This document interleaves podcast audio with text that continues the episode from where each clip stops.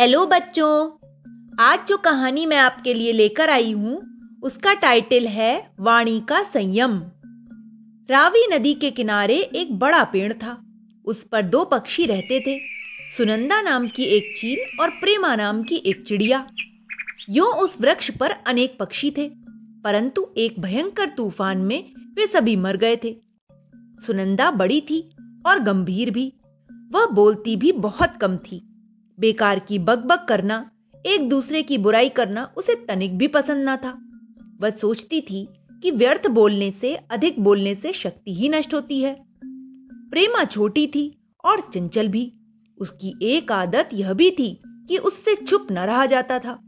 सारे दिन कुछ न कुछ बोलती ही रहती थी। वह हमेशा काम कम करती और बातें अधिक से अधिक किया करती थी। दिन में तो सुनंदा और प्रेमा साथ साथ कम ही बैठती थीं। सुबह होते ही उड़ जाती, दाना पानी की खोज में, दोनों थकी हारी शाम को ही लौट पाती।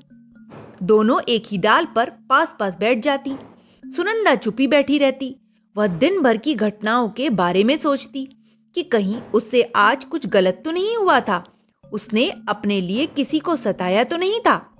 परंतु चंचल प्रेमा का मन होता कि खूब बोले, खूब बातें करके दिन भर की थकान दूर कर ले, पर बातें किससे करती? सुनंदा तो अधिकतर चुप ही रहती थी। प्रेमा जो भी कुछ कहती, उसका सुनंदा संक्षेप में उत्तर देकर फिर चुप हो जाती।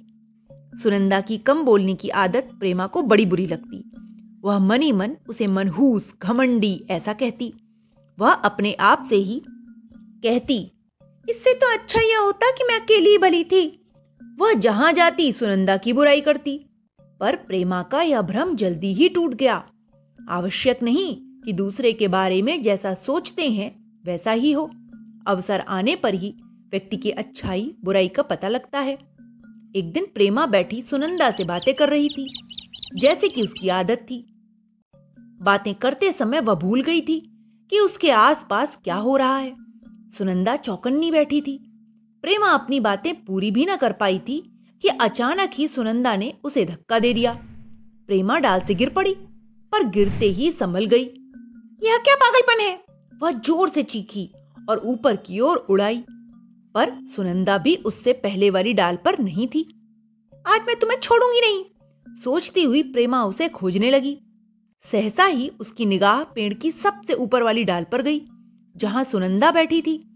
वह गुस्से में भरकर वहीं उड़ चली और तमतमाती हुई बोली, लगता है तुम्हें व्यवहार सिखाना पड़ेगा।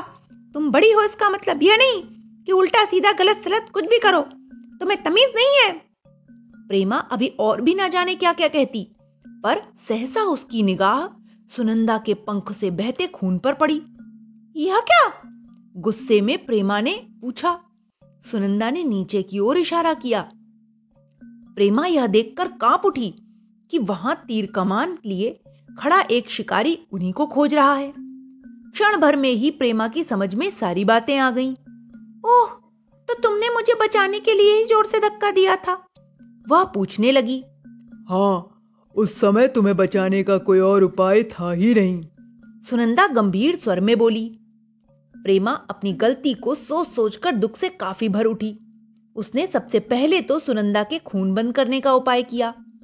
खून बंद होने पर हाथ जोड़कर बोली दीदी मुझे माफ़ कर दो।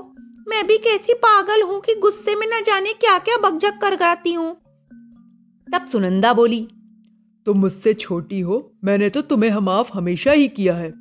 मेरी तो कोई बात नहीं पर दूसरों से बोलते समय यह ध्यान रखना चाहिए कि हम क्या कह रहे हैं। ध्यान रखो कि हम जो कुछ भी बोलते हैं उसका दूसरों पर गहरा प्रभाव पड़ता है। एक बार मुँह से निकले शब्दों को फिर लौटाया नहीं जा सकता। माफ़ी मांग कर भी नहीं। जैसा कि कहा भी गया है ऐसी बाड़ी बोलिए मन का आपा खोए। अपना मन शीतल करे औरन को सुख होए। अर्थात, हमें हमेशा ऐसी वाणी बोलनी चाहिए, जिससे हमें खुद भी सुख मिले और दूसरों को भी सुनकर अच्छा लगे। दीदी, मैं क्या करूँ? बहुत तेरा सोचती हूँ कि तुम्हारी सीख के अनुसार चलूँ। तुम मुझे बार बार माफ़ कर देती हो, दूसरे थोड़े ही करेंगे। पर जब जब गुस्सा आता है तो अपने आप को ही भूल जाती हूँ। प्रेमा बोली सुनंदा समझाने लगी। यही तो ध्यान देने की बात है। यही तो मन का संयम है। यदि हम अपनी गलत आदत को छोड़ने का ध्यान नहीं रखेंगे अपने आप पर नियंत्रण नहीं रखेंगे तो वह कभी छूट ही नहीं सकती। प्रेमा सिर हिलाते हुए फिर बोली हाँ बात तो तुम्हारी बिल्कुल ठीक है। फिर वह सुनंदा के पंखों को सहलाती हुई बोली दीदी एक बात पूछो बुरा तो ना मानोगी? पूछो पूछो। सुनंदा ने सहमति में सिर हिलाया। वह बोली, तुम यूँ तो मुझसे ठीक से बात भी नहीं करती, पर मेरे लिए तो तुमने अपने प्राण भी संकट में यूँ ही डाल दिए। ऐसा क्यों? सुनंदा समझाने लगी, देखो प्रेमा, मित्र की परख बातों से नहीं होती। मित्र की पहचान होती है अवसर आने पर उसके काम से। मित्र की सच्ची पहचान होती है किसी भी संकट की घड़ी में। सच्चा मित्र बातें नहीं बनाता, अवसर पर सहायता करने के लिए सबसे आगे खड़ा मिलता है। तुम ठीक ही कहती हो, दीदी। आज की इस घटना ने मुझे जीवन भर के लिए ही सबक दे दिया है। कहते हुए प्रेमा सुनंदा के गले से लिपट गई। तो बच्चों, इस कहानी से हमें दो शिक्षाएँ मिलती हैं। पहली ये कि हमें हमेशा बोलते समय ध्यान रखना चाहिए कि हमारी वाणी से किसी के दिल को दुख न पहुँचे। और दूसरी ये कि हमें हमेशा ऐसे मित्र बनाने चाहिए जो सच्चे हों, क्योंकि सच्चा मित्र ही विपत्ति के समय हमारे काम आता है। Okay bye